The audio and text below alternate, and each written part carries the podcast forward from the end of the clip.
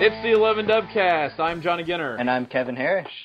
Hey, so unfortunately Michael's gallbladder almost exploded, and then somebody had to cut it out of him on a subway platform, and then they threw it to a dog, and the dog exploded because it ate. I don't know. But anyway, Michael's fine. He's doing fine. Had some gallbladder surgery, but he'll be back on his feet next week. But until then, we've got our good friend Kevin with a site to help us create this beautiful podcast. So thanks for coming on, dude. Oh, yeah, no problem. Pleasure to be here. And there's so much great Ohio State basketball to talk about. I'm really excited that we can discuss all the successes oh, yeah. The second most important money sport for Ohio State. So did you enjoy Ohio State looking even worse than the first time against Michigan State? I mean, here's the thing. They played about as well as they possibly could. Yeah, so, and that's what's sad, right? But yes, they did. Yeah, you're not going to win when a team shoots 78% from the field, midway through the second quarter, or second half. It's just not going to happen. Both those games were just so depressing because, you're watching this game and you're like, any other team, and they might be doing, pretty solid here, but... Right. Yeah, it's just nothing good about Michigan State. You look at that game, and Michigan State just looked like it. It looked like they were just in a different division than Ohio State in terms of just how they were playing and how they were shooting. It's this is what you want to see out of a team after a lot of years of progression, right?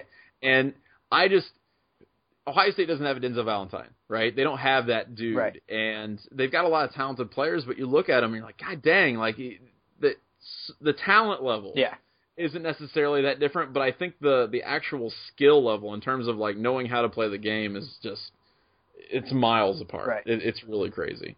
There was some talk about Ohio State sneaking into the NCAAs. That's no. Pretty much. No. That dream is dead. So I guess you can start filling out your NIT brackets. Oh, yeah. The funny part is they're probably not even going to get to play at home here. Oh, my God. Because they've got the men's Ohio finals in the shot, and then the women are probably going to be playing in St. John. So that's right. Oh, jeez. That's unfortunate. Yeah. A road NIT game is one of the saddest games I think I can possibly imagine in March. Yeah.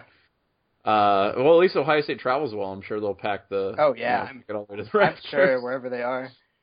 Is this so? I mean, what was the year that Ohio State went to the NIT last? Was that 2008? I think. Yeah. It was. The thing is, that team I believe had a legitimate snub. Yeah, they did. I think they were pretty PO'd about it, and they go ahead and they win the NIT, and they thump their chest like, "This is what happens when you put an NCAA team in the NITs," and blah blah blah. But this almost feels like. I think this is what it feels like when every other NIT team gets into the NIT. Yeah. You know what I mean? Just kind of sad, defeated, well, I guess there's more basketball to play. Yeah. And we talked to some of the guys, Tim and Eric and whatnot. We've talked to them about this, and they're any basketball is good basketball, right? And Michael's made the same point. This is going to help them prepare for next year. But my question to you is, do you think this is valuable? Because I still remain skeptical. I don't know. See, I see the value in it because at least you get to keep playing and you get to keep practicing. It's like bowl practices and stuff. A postseason is valuable, but at the same time, come on, man, you're playing the NIT. How much of the players' minds are in it? I'm just not sure it's going to be valuable time. It's extra time, sure. I'm just not sure it's going to be valuable. So Daniel Giddens is going to be like, NIT, baby, let's go. Yeah. I don't think they're pumped. They could. I could be wrong, but I just don't see it. It would be fun to see them run the table in the NIT. It would be funny. If only because that's the perfect, I think, finale for this team. Oh, absolutely. But I'm not sure that it's going to happen. Yeah. We did see today, though. I think somebody shared in Slack that guy who's making all these NIT brackets. So. Yeah. We got to print those out. Yeah, people make a living being a NIT bracketologist. You got to start somewhere, man. Here I am teaching children like a sucker. Yeah, should be making NIT brackets. Oh, for sure. All right, so Kevin, you do an excellent job, like really an amazing job for us covering the women's basketball team a little bit. Can you talk a little bit about what's going on with them? Yes. Talk about women's basketball. Talk about. Yes. Yeah, so they just played in Indianapolis. They were in the Big Ten championship, they were not in the Big Ten championship. They were in the Big Ten tournament. Right. And it didn't go as planned. They lost in the semifinals to Michigan State, who is a very, very, very good team, and they beat Ohio State the last time they played in the season finale in triple overtime. Kelsey Mitchell dropped 48 points, and they still lost.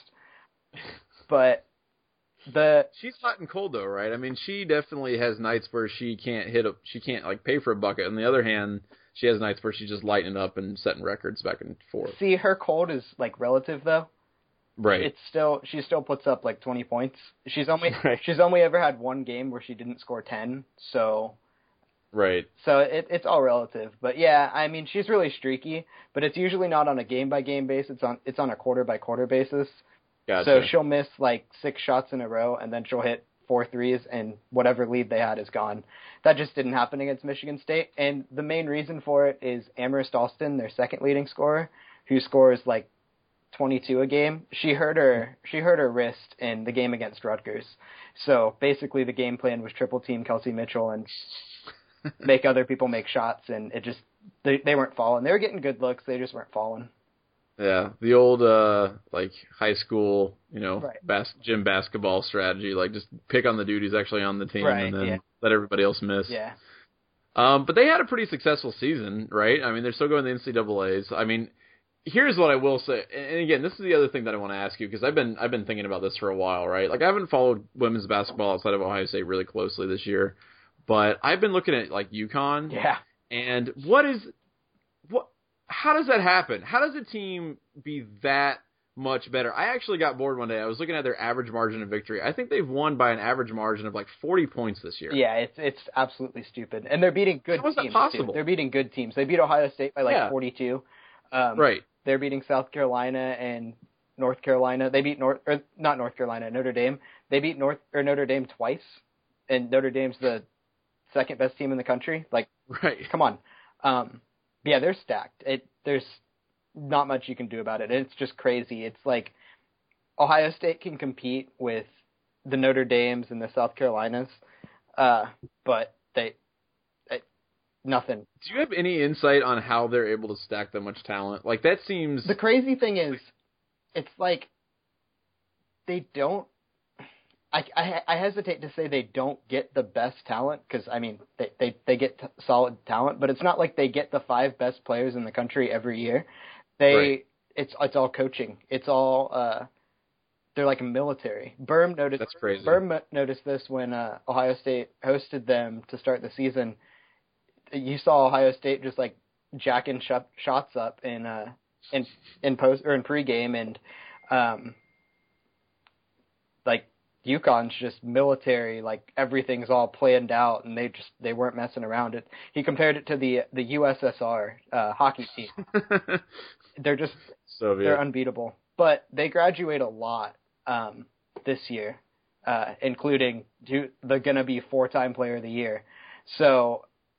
I mean, if Ohio State's going to make a run, it's going to be next year. Yeah, you said they had a lot coming back. Next year, they only lose Kate Craft, who's defensively great, and Ameryst Alston, who's the second leading scorer. Which, by the way, that's... Right. That's hilarious. That cracks me up. Yeah, that's hilarious. That's the case. Kate Craft's great. She's a guard, and she plays power forward a lot, and it's just hilarious because, that's the most Aaron Craft thing ever, too. But they're losing Kate Craft and Ameryst Alston, but in their place, they're getting 3 5-star freshmen and 3 former McDonald's All-Americans coming in, transfers. That's crazy. So, yeah, we have this debate a lot, who's the best recruiter in Columbus, and it's 100% Kevin McGuff. It's not Urban Meyer. Because Urban Meyer, he's very good at convincing teens to come play for his football team. Now, convincing players who contribute to their very good teams already to sit out a year and then join your team, that's just a different level. So I'm giving edge Kevin McGuff here. Yeah, I honestly, like, I remember us having this conversation via Slack, and I was looking at this and like, again, I don't know. I mean, Urban Meyer's like killing it, like second-ranked recruiting class, things like that. But you're right. I mean, if you look at the people that they're bringing in, like I looked up, like, you know, their stats and whatnot and how coveted they were. Yeah. Like, he's definitely bringing in some crazy talent. And I would love to see. I mean, look, I don't know that anybody's going to be able to take a run at UConn anytime soon. I mean, it feels like they could lose their entire team every year and come back and win national championships. They've won 69 straight, which nice, but 69 straight conference titles. That's insane. Yeah. That should not happen. No, I mean, none of what they do should happen. I don't know what their win streak is right now, but it's too much. They were undefeated last year, undefeated this year, like.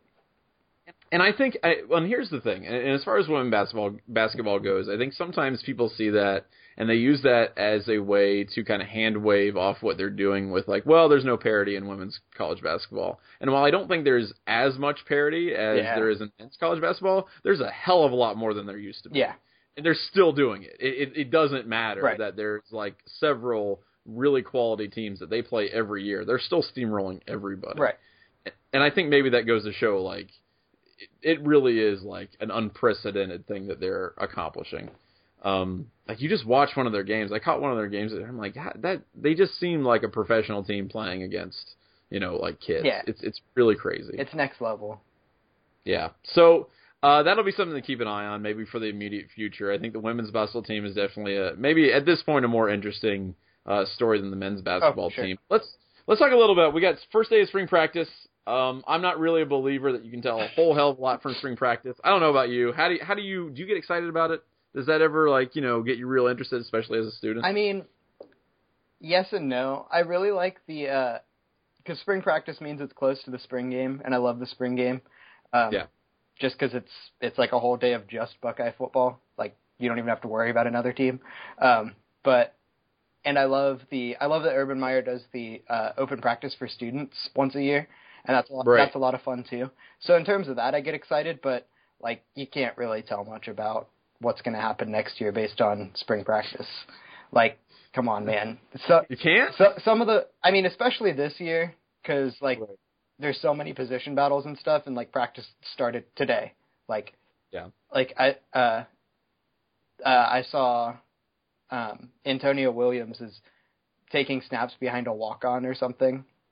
And, like – like, while, like, that kind of piques my interest, like, that's kind of weird, like, it's the first day of spring practice. And at the end of the day, the kid should still be in high school. So, like, come on. Like, it's not that big of a deal. Just stuff like that. I think we get so excited about wanting it to be, like, football season that we read into every little thing that's just not a story. So while I do get excited about spring practice, I try to intentionally contain my excitement, so... One of the things that I would say about spring practice, at least for this year, is that while I don't think there's going to be a lot of position battles that you can really, like, nail down, I do think that there are going to be some people who end up standing out. And if only because the team is so young, you're still going to hear those names come fall. Like, you know what I mean? Yeah. Like, because they really need – right now I feel like the team is just trying to focus on known quantities. They're just trying to figure out dudes who they're like, all right, this is a guy that we know can, like, for instance, the wide receivers. This is a guy who can block. Yeah. We just need to have a guy who can block.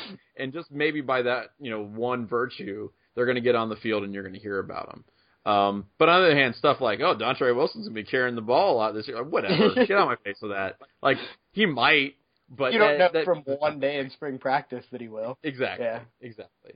I'm just glad that we don't have a quarterback controversy. I'm glad JT Barrett is the dude. I think he is great. Yeah. I really, really, really like JT Barrett.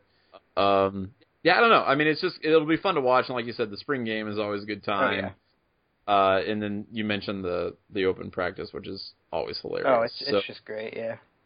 There are a lot of questions, especially at safety, but those aren't going to get answered until the fall. So I think this is just, you know, it'll be good to get back into the swing of things with football a little bit, but I'm not exactly, like, you know, peeing my pants at the prospect of more football at this point. The other thing is, like, a lot of the key position battles, the players are still injured. So, like, you can't actually make a position battle because, like, Eric Smith is hurt. So, like, he's probably going to start at safety. but like he's hurt, so how's he supposed to battle for that position? So right. I mean, I don't think spring practice says much at all. I think camp is when that starts to emerge and you actually start to see what's going to happen there. But I mean, it's beneficial, but not exactly something that you're going to hang your hat on, right, at least in terms of predicting anything. Right. Last thing I want to talk about before we move on to the next part here is, Greg Schiano got that offer sheet, $600,000. You and I were both kind of surprised by that. I mean, would you think he was going to get a little more cash than that? Yeah, I thought he was going to get way more cash than that. Because you got to think about it, the dude was an NFL head coach, so right. A bad one, but yeah. Right. But at the end of the day, he coached in the NFL, and nobody else on staff did. So Urban Meyer, and he's got that associate head coach position. Me and Eric were talking about this a little bit. And, it just sounds like he should be getting paid a lot. But I don't know. That's just odd to me that he's only making $600,000. I thought he'd make a lot more. I thought he'd make close to what almost a head coach at another school would make, just because he used to be an NFL head coach and he's like big name star power sort of guy. I don't know. Right. I thought he would make a lot more. The one thing that I would say is it's possible maybe that A, he doesn't need the cash. I mean, he's probably got plenty of money, and B, maybe they didn't want to bump a dude up above Luke Fickell so soon, because Luke Fickell's obviously he's been forever, and he's obviously done a lot for the university. Luke Fickell's I think making like $640,000, and it's possible that maybe they didn't want to overstep that a little bit. I'm not really sure. I mean, it just depends on what they're thinking about. I know that's certainly not something that they're that concerned with, but it's a big surprise to me, because I agree with you. I mean, the dude was the NFL. He does have that assistant head coach label, which I don't know what that's about. I feel like that's really weird. Yeah, that is weird. Larry Johnson has that too. Yeah, I mean, what does that mean? Like, in the case, it's kind of a vice president thing. Maybe somebody has to resign and they step up or something. That's just that's weird. It seems odd to me that you would divide duties like that in that way. I would expect them to, especially after last year, to want to make those coaching roles a lot more defined, especially, with what we saw on offense. So, I don't know. That'll be interesting. I'm still kind of a skeptic on Schiano. I don't know how you feel about him. I'm pretty pumped. I think he'll be an excellent coordinator, and from what I've heard, he's literally insane. Yeah. And I think because I love Jim Harbaugh too. I love Jim Harbaugh. I think he's hilarious. He is. And, I mean, I'm right with you. Right. On that. I love the intense like him and Schiano are almost kind of in the same realm. They're like a parody of a head coach. Like if you were making a cartoon character about a head coach, you would make them Greg Schiano or Jim Harbaugh. And so, in that terms, I think it's great, and I think he's going to be a great coordinator. I'm just worried he tries to take too much power. Right. Because I like Urban Meyer as my head coach, and I don't really want Greg Schiano to be my head coach. So, if he really stays in his place, and from what I know, him and Urban Meyer are great friends, so I don't think there'll be too much of a power struggle, but as far as a coordinator, I think he'll be a great coordinator. So yeah, it'll just be interesting to see if he stays happy with what he's got. I mean, I honestly feel like this is for him just another stepping stone to get another head coaching job, but he's got to prove himself, and hopefully that that's the case. Okay, so I think we'll keep an eye on that, and honestly, I'm just looking forward to that spring game. I hope it's a good one. That'll be fun. All right, joining us tonight, we are really lucky to have USA Today college basketball and college football beat writer, Nicole Auerbach. How are you doing tonight? I am barely alive, which is actually not a great sign for early March, Sunday. Usually I get really tired after that day. Yeah, I feel like you've got a lot to get through before we're all said and done. What's actually on your plate right now? What have you got going? Well, I am actually currently at the Big 12 Championship in Kansas City, which has not begun yet, but will. Okay. And we just finished a bunch of our postseason awards. We did All-America teams, and we named Bill Self National Coach of the Year. We named Ben Simmons Freshman of the Year, and we named Denzel Valentine Player of the Year. So that all ran today being Tuesday, and I was online. I've got podcasts going on. I'm a little tired. I need to I need to just start getting used to functioning on less sleep, because that's what will help me the rest of the month. Yeah, I we have, you know, we've got recruiting guys and whatnot, and they do their thing through early February. And I feel like, I don't know how big of a Simpsons fan you are, but I won't ever stop talking about it. But I watched this episode last night where James Woods was subbing for Apu and talked about how Apu was up for like 96 straight hours.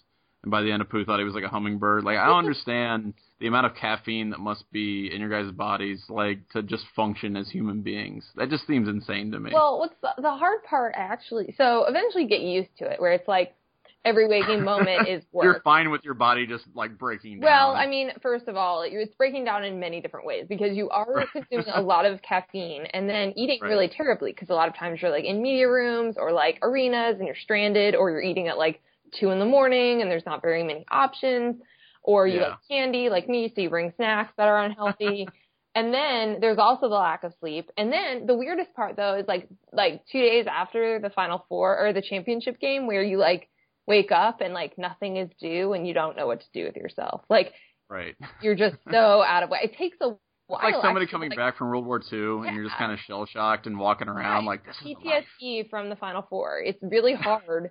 It's like a week until your body is like, oh right, this is like, I'm allowed to like have dinner with a friend and like, or sleep. Yeah. And sleep and not be on Twitter and like feeling anxiety. Like it takes a little while to adapt back to normal civilian life.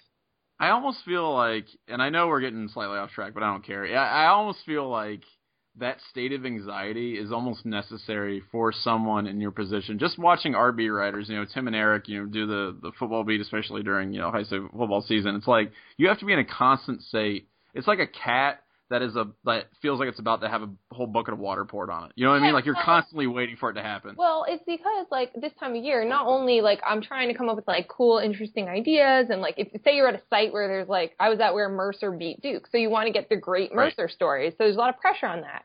And then also, like, there's coaches being hired and fired, and you're, like, trying to keep tabs on that, and it's just, like, all happening at the same time, and it is, madness. That's why. It's college basketball madness. Well, that is the podcast. Thank you for that. That's right. Yes, and we'll bring that up again towards the end of this, because you should listen to Nicole on College Basketball Madness, their podcast over there at USA Today. I think that's great. So let me ask you this: we have been talking about Ohio State basketball throughout the course of the year. I think most of us are kind of sick of doing that, and we want to look at basketball maybe a more macro sense. So the first thing that I wanted to ask you, and I'm going to ask you this because you know, my esteemed colleague, unfortunately, had some technical problems, so he couldn't be on here to ask it himself. But what is your take on kind of the rise of Iowa basketball and maybe the top tier of the Big Ten right now? How do they stack up nationally? Yeah, I think that's interesting. So what's interesting to me is that Maryland is the team that everyone expected to kind of blow the rest of the Big Ten out of the water. And that didn't really happen. And from my perspective, it just sort of seems like that team just has not completely gelled. There's obviously, like, a ton of talent there, but there's, like, not dysfunction, but, like, there's, like, just pieces that don't – like, the chemistry is not nearly as good as some other teams. Then you've got teams like Indiana, which everyone, like, left for dead in November, December, and then now, you know – I might add. Yeah, and now, you know, Tom Crean, Big Ten Coach of the Year. I mean, we thought long and hard about making him our National Coach of the Year. But again, you know, they kind of dug themselves a hole and then got themselves out of it. But, you know, without their second leading scorer. But so that's impressive. They like play defense now. And we always knew that they had, you know, a really, really great guard in Yogi Ferrell. So like they're sort of the team that kind of we thought they would be entering the year, but still thought Maryland would like own the Big Ten. And then there was a stretch where, you know, it was Michigan State and Iowa that were like the best teams. And then Iowa cooled off towards the end, but like I'm pretty all in on Iowa. Like I buy them. I could see why right now people, especially depending on how they do in the Big Ten tournament, I could see people jumping off that bandwagon and picking them for like a 12-5 upset, or I don't really know what seed they might get just based on the way that they've slumped into the end of the season. But you know, for a season that's very much like the year of the senior, and you know, Jared Uthoff, like I really like him, and I like the pieces around him, their veteran group. You know, I think they sort of weathered the whole point where they like were a potential number one seed, and like you know everyone was talking about them. That's over. Now they've gone on their slide. But I still kind of feel like Iowa fans that like that though. I don't know that they necessarily want to be that top dog. I think they would rather.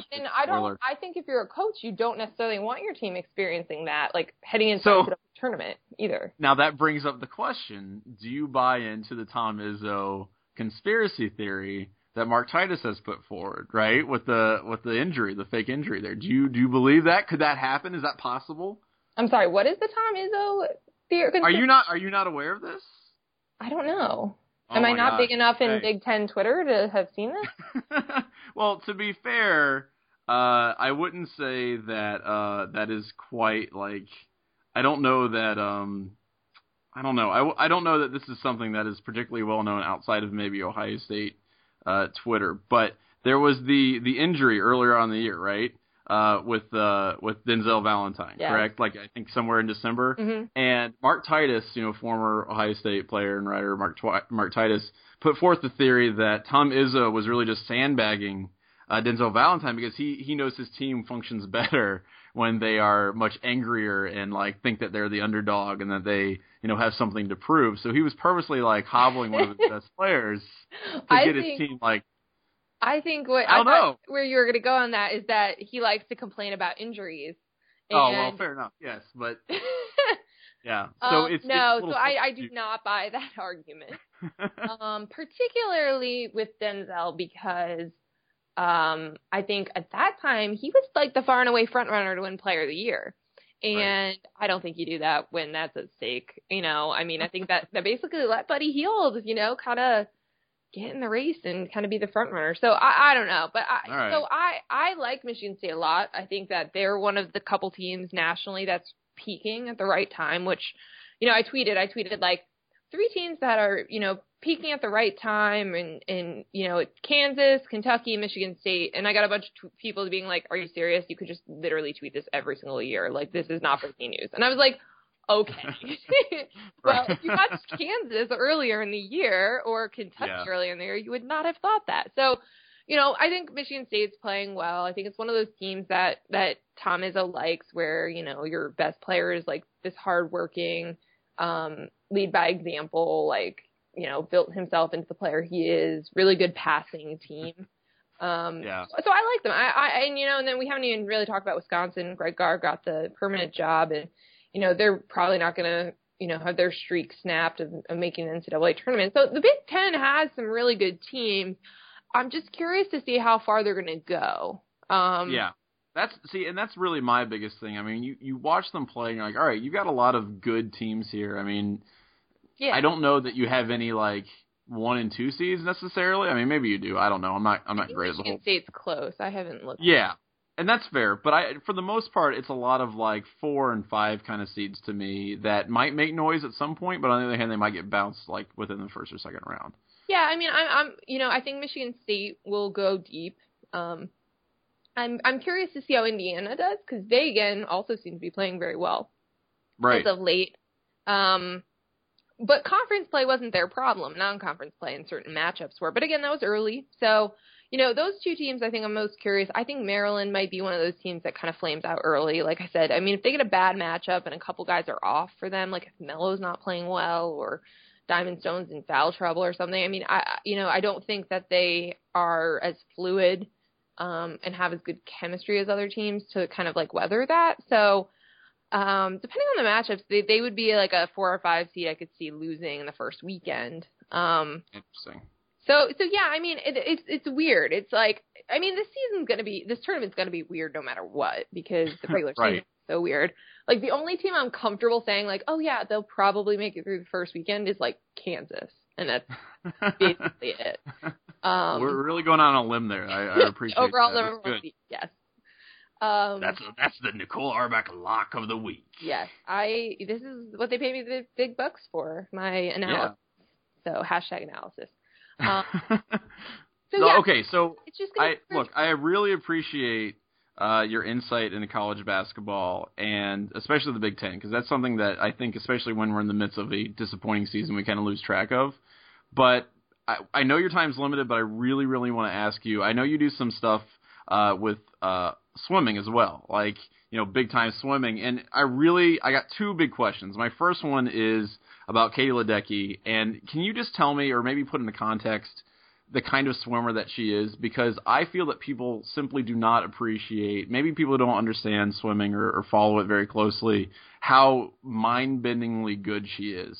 Right. And how historically good she is. Right. So I have two theories on this, or two explanations.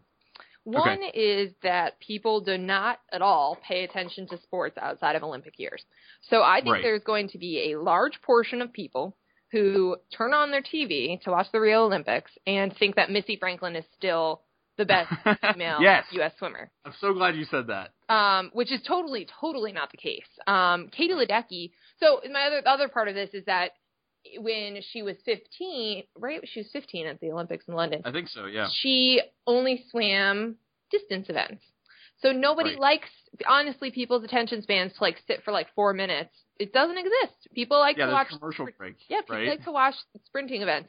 So they didn't care how badly she was beating people in distance events, because no one's going to sit and watch them. They're just not as popular and not as trendy and sexy to watch as events. So now she basically can swim everything from the 100 to the mile in freestyle, and she is beating everybody. She's beating the Allison Schmitz and Missy Franklins at the 200 free, which that's their event. They were the two who swam it in London. And she's winning the 400. She's winning the 800. She's still winning all of her distance events, but now she's a sprinter too. So she is, and she's dominating at all these different levels. I mean, it's really incredible, and it's happening so quietly. But everyone will obviously fall in love with her when the Olympics start, because she's, I think, going to win more medals than anyone. Her medal haul will be the biggest out of any of the swimmers, and maybe any of the U.S. Olympians. 18 years old. That's insane. She is so dominant at every level of freestyle, every distance. And I remember her coach, Bruce Gemmel, putting it this way last year, because she had an incredible 2015 as well. And I think she was U.S. Swimmer of the Year or Female Athlete of the Year or whatever. And I remember her coach saying that he can hear if she's swimming well. It's like a metronome. It's that methodical and because she doesn't swim against competition. It is literally just the clock, because she's chasing world records, and they're often her own. So what really what amazes me about Katie Ledecky is, I mean, you're right, the technique, the fact that she is incredibly consistent, but I just think people don't appreciate how incredibly rare it is for have somebody be that proficient at the mile and that proficient at short distances. No, that never happens. It doesn't, and again, people just, I think, well, it's swimming, right? But that's like saying it's running, right? It's go ahead and just run. It doesn't matter how fast you go. Compete in the marathon and also the 100-meter sprint. Yeah, I mean, the temperament involved, the mental fortitude, just to even put your mind in the right place to swim those events is completely different. And then the technique is different, the breathing is different. That to me just completely blows my mind. That she's able to do that. And then the second question that I had for you was, I mean, Michael Phelps is still going to make a run for it, I believe. He's still, going for it. How successful do you think he's going to be in this, what is presumably his final Olympics? Yeah, he's promising that this will be it. And I think it will, because his life is changing. He's going to be a father. He's getting married. He's in Arizona now. He's definitely, 4 years passed, everyone forgets. So he is growing up, right. Presumably. But so I think he's only going to swim events that he believes he's going to medal in. So I think, after talking to Bob Bowman, his longtime coach, he doesn't want to swim. They don't want him to swim nearly as many events as he used to. As you know this, but just for general listeners, as swimmers get older, they tend to do the sprinting events, the shorter events. Ryan Lochte will be the same way, although he's still mulling over doing a 400 IM because he loves it, and even though it's super painful, but it's the worst. It's the worst. I was actually just with him in Charlotte last week, and spent a day with his training group, but.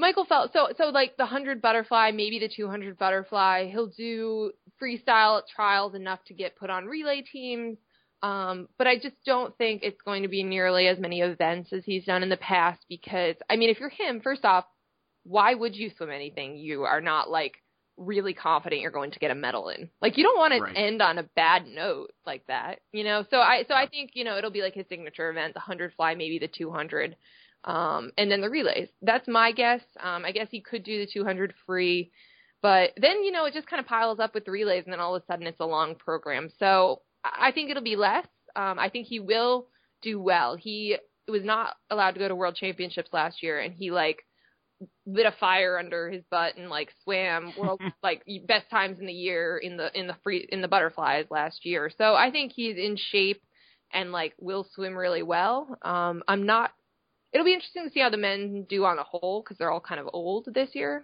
But I think he shouldn't swim anything he's not going to medal in. Well, and he doesn't have anything to prove at this point. I mean, no, but you just don't want to not, you know, you don't want to like finish eighth. Yeah.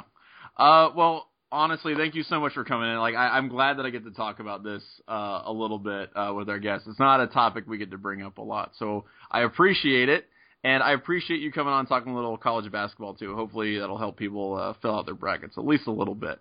Yeah. So that's Nicole Auerbach, USA Today college basketball and college football beat writer. You can also listen to Nicole on the College Basketball Madness podcast that you guys are doing over at USA Today, too. So that's great. Give that a listen. And thank you so much for coming on. Really appreciate it. Yeah, thanks for having me. And if you want to talk swimming, I'll be around all summer. Excellent. All right, joining us tonight, we've got another great guest. We've got Adam Watson, Block O president. Adam, we're really glad to have you on, because I definitely had a number of questions for you. I used to be in Block O when I was at Ohio State, I started at Ohio State in 2003, so I'm old, sad. But I had a couple questions for you just about how it's running and whatnot. But first of all, how do you think the year went? How was enrollment? How were some of the activities that you guys did? Can you just give us maybe a rundown of what 2015 was like in Block O? Yeah, definitely. I think 2015 was one of our better years. We started off the year on a huge, huge foot where we had watch party for the Virginia Tech game, and we did it on South Oval. We pulled about 3,000 kids out of the dorms and off campus, and they were all sitting out, and we had a huge projection screen. It was incredible. That definitely helped boosted our enrollment. I think this year we had one of our highest enrollment numbers of at least the era that I've been here, which is really only 3 years, so not that many, but still. It was an awesome year. We had some other pretty great events. I know we've done a lot of social events that have gone really well. Some of the smaller events that we have just rocked it. Our block opening night this year was probably the best that I've been here for. So it's good to see that we're improving throughout the years anyways. Yeah, so I guess for football game experience, because you're the president coming up this year. And you were the football director last year, so a lot of people don't realize what all the football director does. So can you just tell us about your duties as football director? Yeah, definitely. As football director, I create my own committee, which this year we had 12 people who really helped me get everything done, because we put about a good 40 hours a week into every football game week. So that's everything that goes into coming up with cards and ideas, going into our online system, creating them, making sure that we have the script set out for, you know, what we're going to do, when we're going to do the card stunts. And then we have to cut out a bunch of these flips and paste them onto the cards themselves to show people, yeah, you know what, when we hold up a number one, you're going to hold a red card, or number two, you're going to hold a gray card. So there's a lot of man hours that goes into that. And then we also do things such as come up with different chants that we want for the week, kind of brainstorm how we're going to pick on different people on different teams, which is always the best part, really.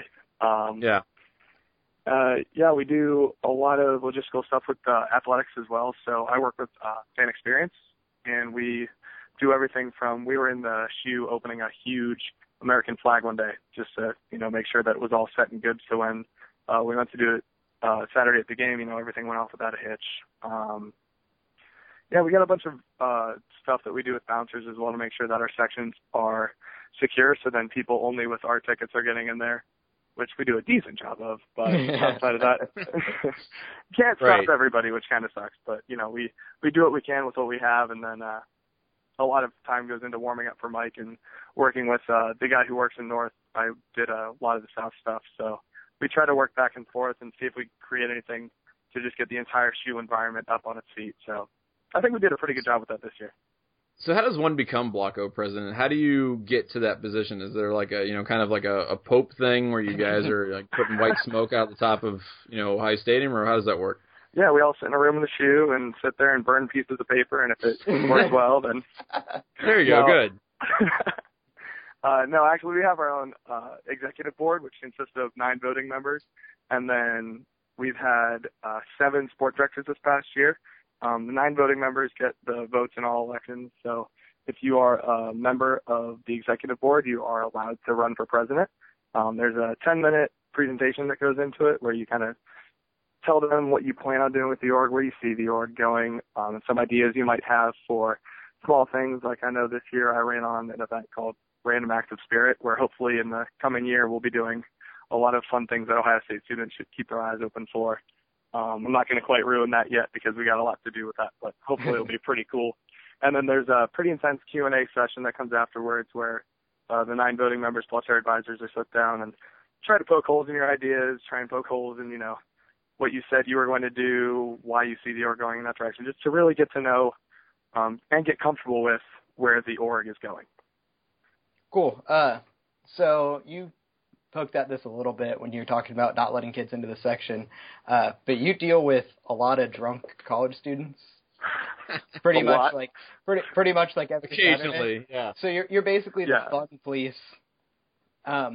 So what are some of the crazy situations that you've had to deal with, like the dumbest kids, or just the worst experiences, or the funniest experiences that you've had? Oh dear Lord! How many people listen to this? How legal should I keep this? Follow your heart. No. I mean, it's, you know, as long as you don't incriminate anyone. As long as they don't have to be called as a witness or an accessory to something, I don't really care. Oh dear God. Well, we had a fun experience this year, where we somehow got kids from Western Michigan, of all schools, that decided to buy Block O tickets, which, by all means, if you want to buy tickets, go for it. Right. Anyways, they tried to pretty much negate everything we did to the point where they would yell at kids around them for cheering during our game in our stadium. And the best part was when we went up there to kind of talk and be like, hey, you know, you're more than welcome to be here. Just don't be a dick. And dude's holding a handle of tequila. So that was pretty – yeah, no, not just a flask, not a fifth, a handle. And I'm sitting there going, now how did you get this in? And how much of that have you actually drank while sitting here? Props to that kid. I mean, like – Western Michigan goes hard, man. That's crazy. Of all schools to go hard, I would not have picked Western Michigan. But, I mean, teach their own. But, no. Another strange experience was when we had kids from Penn State show up in whiteout stuff during our blackout, which was interesting. Nice. One of the ushers came up to me and they're like, so we're wondering if we can sit them in the front because we know if they get in the back, they'll probably die. So that's, I mean, I'm not going to say they're wrong. I'd be lying if I said they were wrong, but that was just another interesting little thing. We always deal with the drunk kids. We deal with the kids that always try to start a wave. Never ends up going. What's wrong with the wave? There's nothing wrong with the wave. It's pretty legitimate. The last time we did a wave, JT Barrett got his leg broken. And that's when I swore to never, ever attempt a wave ever again. But that's a pretty good reason. Another thing a lot of people don't realize is that you almost single-handedly start every OHIO, like the around the stadium, Ohio. Yeah, that's kind of crazy. That's probably my favorite thing to do. Like when you said that, I kind of got chills. I'm not gonna lie. There's no greater experience than having the ability to do something that I know there are fans in the stands who are waiting for all game. I know I have some vivid memories when I went to I think it was my 12th birthday. My parents got us tickets to the Wisconsin game. And I watched it going, oh, my God, 100,000 people just stood there and spelled out the name of our state. I know it sounds stupid, but, oh, my God, that was so cool, like, to really get everybody interacted. That 100,000 people all listen to you at once. I mean, that's not bad. Yeah, it's not power hungry at all. No, but there's nothing wrong with a little bit of that. No, not at all. But one of the more fun things is last year when that State Up North was around, we did a Let's Go Bucks chant, and usually that doesn't go anywhere. But it was really awesome because the entire stadium, the whole picked it up and started chanting it. And that was definitely a special moment. Okay, so the other question that I wanted to ask real quick was, I feel like, all right, there's been a lot of angst sometimes with the music selections in Ohio Stadium. I don't want to get you in trouble, all right? I don't want to, like, make you have to take a controversial stance that you don't want to take, Adam, but if you had kind of, like, a dream lineup of, like, get pumped type songs or whatever, what would you pick? Maybe instead of some of the things that they currently play. Oh, boy. I've got the unpopular opinion. I'm not into all the new heavy hardcore rap music that they try to play. I'm hardcore, AC/DC, Thunderstruck. If you play Thunderstruck and you see me not bouncing, it's because I'm sick or dying. I love Seven Nation Army is always something. It does tend to get overplayed sometimes, especially when we score 76 points in a game against Western Florida Tech University. So you're still a Seven Nation Army devotee. That's interesting. See, personally, I like it better when we play Joker and the Thief. We just have to come up with something for it. Little Wolf Mother. Yeah, exactly. I think that's a better – it's more hype, definitely, 100%. Right. But the chant that goes along with Seven Nation Army is just so easy, so quick to pick up. And I know there's sometimes when people just get unreasonably hyped to it. So kids these days. I'm surprised by it. How do other people share your sentiments in Block O? Is that a common belief or a common feeling? A lot of the times what I hear is, we need to change that. And then we ask, okay, what to? And they go, yeah, I don't know. So, yeah, Justin Bieber, T-Swizzle. Oh, we're going to start singing Go Love Yourself in the section. OHIO, Go Love Yourself. Yeah. That'd be great. We should do that. I'd yell along to that. Why not? New music from my generation. Get a little NKOTB out there. Oh, God. You know how I roll. Right. Little. Hey, I did after that. Cross. Oh man. Back daddy, I can jump. Oh man. All right. Well, Adam, look, I think we picked your brain long enough. Look, I really appreciate you coming on, telling us more about Block O. It's a really integral part of the student experience at games, and believe me, dude, I was in Block O for a couple years when I was at Ohio State. I enjoyed it immensely. I really appreciate all you do, and please keep up the good work, dude. That's great. Oh, thanks so much. Thanks for having me, guys. It's really awesome to get the word out about us and what we do and how exciting it really is. All right, now it's time for our absolute favorite part of the Dubcast is Ask Us Anything. And you can ask us anything by sending us an email to dubcast@11warriors.com or hitting us up on Twitter at 11 Dubcast. And the Ask Us Anything segment and 11 Dubcast as a general rule is sponsored by the dry goods store that you can find on 11 Warriors. Down there at the bottom, tons of good shirts and some very topical shirts, considering that we talked about Afro Duck, and we got a lot of cool stuff on there. I know you personally, Kevin, sport a number of those shirts and have on national television. I have sported them on national television. Yeah, they're stylish. I really like the duck shirt. It's great. It's such a good picture of Afro Duck, and I am continually impressed how well that turned out. It's a classic college shirt. I agree. All right, so we've got several questions this week. We're going to start off with Alvin. Alvin's kind of PO'd because we a couple weeks ago we missed his question, and I feel really bad about it because Alvin's done a really great job of writing in questions, and I want to make sure that we address it. So this is for you, Kevin. We're going to start off with a real serious question. Burger King recently released their newest menu item, which is the hot dog. Alvin wants to know, is this a crime? Okay, see, you said their newest menu item and then listed a hot dog. Yeah. Like, it took them this... According to Alvin, I don't follow the menu items on Burger King that close. Right, neither do I. But I just think it's astounding that it's taken, like, a fast food restaurant this long to think of putting a hot dog on their menu. So I think that's the real Rally's here. Does it, right? Like Rally's or Sonic Dairy Queen. Yeah. But I don't know. See, okay, my question is, Burger King sets themselves apart by making their burgers flame grilled. Are they flame grilled hot dogs? Ooh, I hope so. I mean, Burger King, I had this debate with my students yesterday about the tiers, right? Yeah. Like, You know, generally you've got Burger King. If you're thinking like the big three, I think in burger fast food restaurants, you're thinking Burger King, Wendy's, McDonald's, right? Yeah. My personal preference is Burger King, Wendy's, McDonald's in that order, and my students had it completely reversed. And I think they're insane, stupid children, and that's yeah.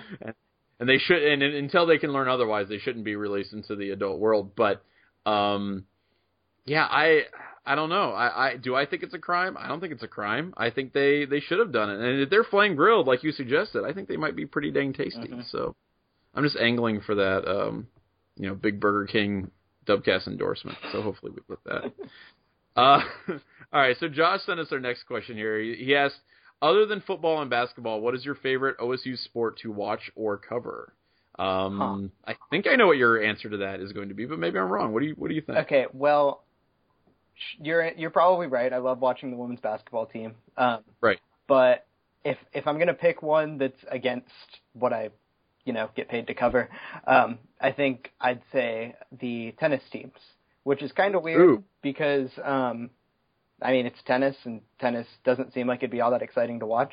But it's not, but right. Continue. But they're really, really, really good this year. The women's team is ranked number 1 for the first time in program history, and the men's team's number 3. So, together they're doing awesome, and I love going out there and watching them just dominate teams because that's what they do. It's never really even close. So that's fun.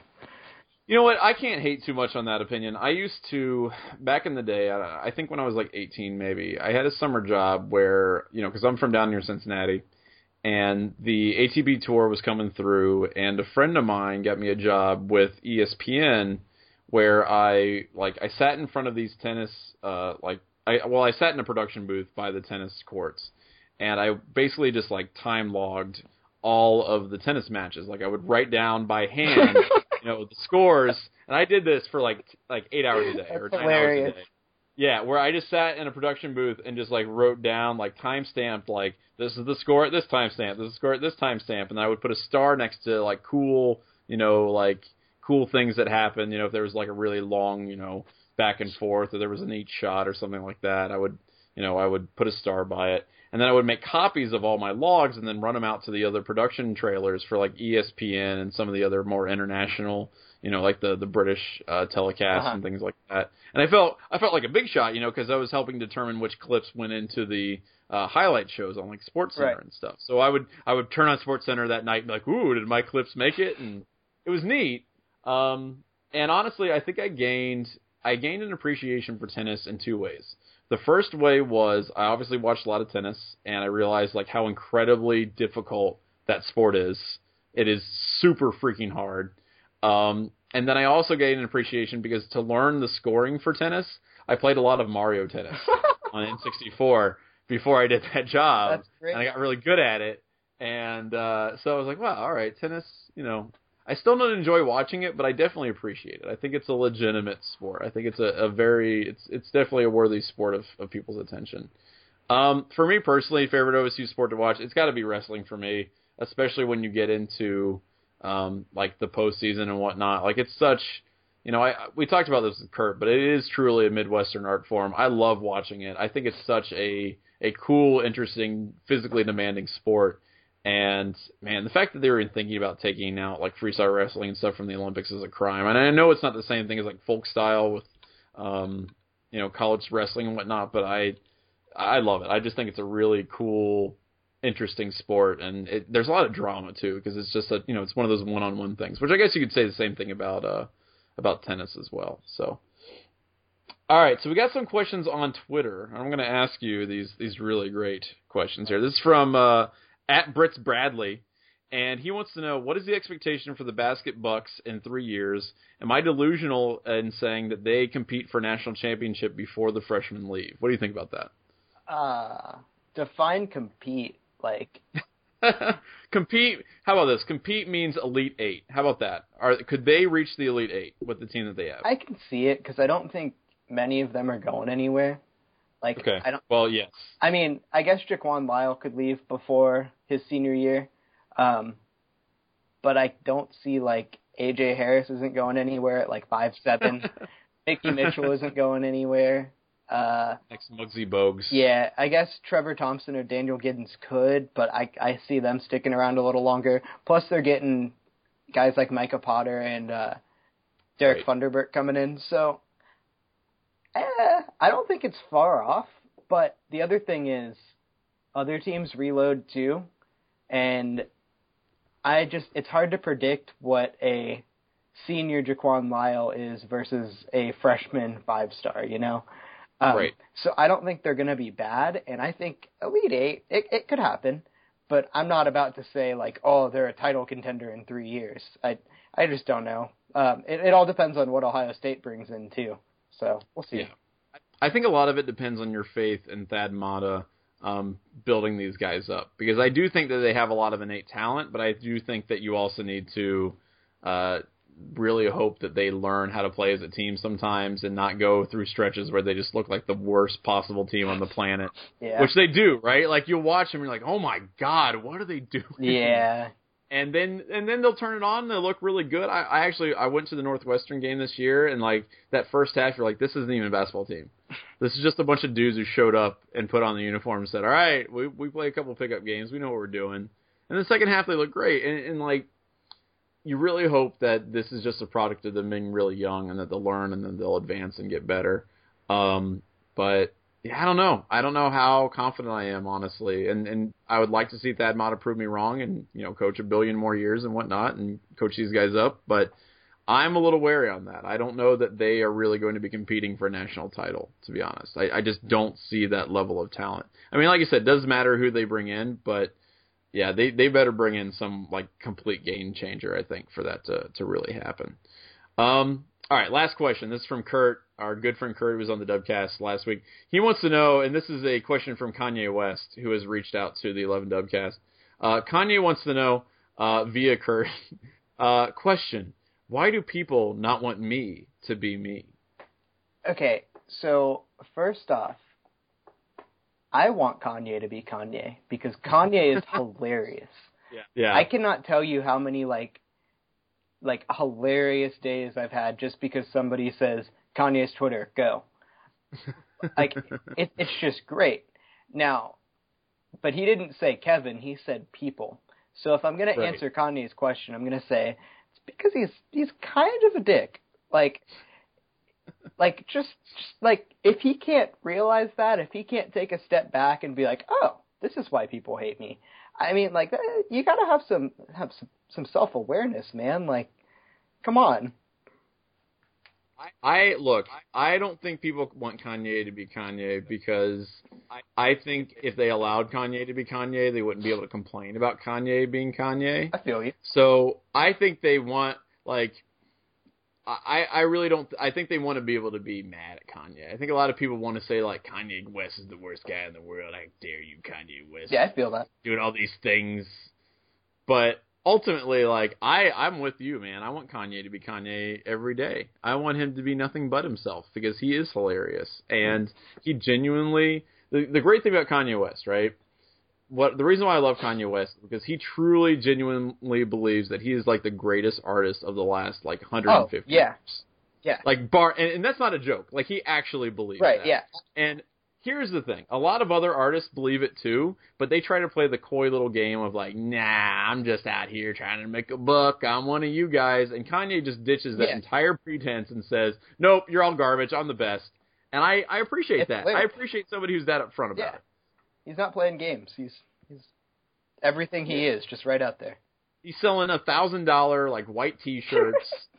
He's complaining about not being respected by the fashion community. And being poor. He's complaining about being in debt, too. Yes, he's $54 million in debt, which makes no sense whatsoever. He's not. Yeah. I mean, he might have put up that much money, but he's not in debt. He's talking about running for president in, like, 2020. I hope that happens. That'd just be hilarious.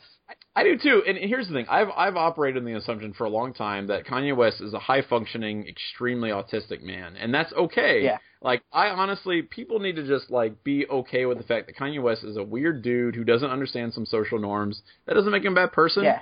Like, what's the worst thing you can say that Kanye West has done, right? He punched a photographer who, like, called his girlfriend a racial epithet or something. Like, that's kind of good for him. Yeah. I mean, like, I'm glad he did. So, So I got no problem with Kanye. You don't have to like his music, but the dude is definitely influential and interesting. And honestly, that's more than you can say for a lot of other musical artists that people fawn over. So I'm team Kanye all the way. As long as he's not proven to be like some horrible, awful person, I'm cool with it. I think he's hilarious and insane, and I want him to keep being Kanye forever. Oh yeah. All right, so that's the 11 Dubcast. Keep sending in questions. It's really it's the manna from heaven that sustains us during the off season. So we really want as many questions as possible. So there you go. Thanks for sending in those questions for Ask Us Anything. All right, and that was the 11 Dubcast for today's the 8th, but it'll go live on the 9th of March here. Thanks so much for Adam Watson, Block O president, for coming on, Nicole Auerbach from USA Today. You can also listen to her on College Basketball Madness podcast. We are having some madness here relatively soon. It is March Madness. And NIT. Thank you for what's up? NIT. NIT, hell yeah. Got to get that NIT championship. Got to get that NIT natty. And thanks to you, Kevin, for coming on. You know, I really appreciate – first of all, I'm sorry I asked you on such short notice. And secondly, thanks for filling in admirably for Michael. It's little sad circumstances, but Michael's on the mend, and he'll be back next week. But I think you did a great job, dude. Oh, thanks. It was tons of fun. So I got a final question for you. And we talked a little bit – I was talking a little bit with Nicole Auerbach about – swimming and whatnot. And I was a swimmer for a long time. I wasn't very good. I was just kind of not. I was kind of like middling, kind of average as a swimmer. But we were talking about Katie Ledecky, and Katie Ledecky is an 18-year-old. I don't know how much you know about her, mm-hmm. Kevin, but she's like basically God's gift to swimming right now. She's just destroying everybody in every event. You said you played a little bit of baseball in high school. Was there a kid that you played with or that you saw as an athlete in high school that was just like a king among men or a queen among like girls? Like, did you just like see somebody who was just an otherworldly athlete that you were just super irritated with? So I wasn't personally irritated, and this wasn't the sport that I played in, but we had these two twins. Their names were Ian and Connor Antley, and they played on my high school soccer team my senior year. And their whole life basically did nothing but play soccer growing up, and they did it together. And they were next level good. Man. They would do stuff like they were so good that our coach would put a limit on how many goals they could score in a game, and after three he'd pull them. And so they'd start doing things like they'd get a one-on-one with the keeper after they've already had two goals, and they'd just stop and dribble around the box until somebody else got there and they could pass it off and get an assist instead. That's amazing. Yeah, they were so good, and it was just scary. And they were really cocky too. And that almost made it better. Right. Well, you know, when you're that good. I mean, we just got done talking about Kanye West, right? Yeah. So the guy that we had, he played basketball. And I realized Michael Kleinders. Michael Kleinders is a great guy. I think he's a doctor right now. He's but he was like all state in basketball his freshman year. He's like 6'5", could dunk like easily. Probably the only person in our school who could dunk, because I went to a school filled with like tiny white Catholic dudes. Yeah. Not really dunking sort. And Michael was a really great guy, really humble, really nice. And my favorite memory of his was we had this round-robin tournament in sophomore year in gym class, and somehow I ended up on a three-man team with my friend Derek and Michael, and our entire strategy the entire time was just to, like, pass it to him. Like, anytime we got the ball, we just wait for him to run open and then dunk. Like, it was like alley-oops. Like, we won the entire tournament of the school because we just, like, kept passing to him and I remember the final game was actually on a three-man team where the gym teacher was one of the opponents, and he was just beating the crap out of us. Like, he was knocking us down and throwing elbows to our faces. And we're like, we don't care. We just, like, we would do little, like, bump passes to Michael. He scored, like, 50 points, and we won, and it was great. I thoroughly enjoyed that. So, yeah, sometimes you gotta you know, appreciate the betters among you and use them to your advantage. Oh, yeah. All right, so, Kevin, thanks so much for coming on. Thanks again to Nicole and Adam. And, yeah, that's the 11 Dubcast. We'll see you guys next week. Yep. Peace.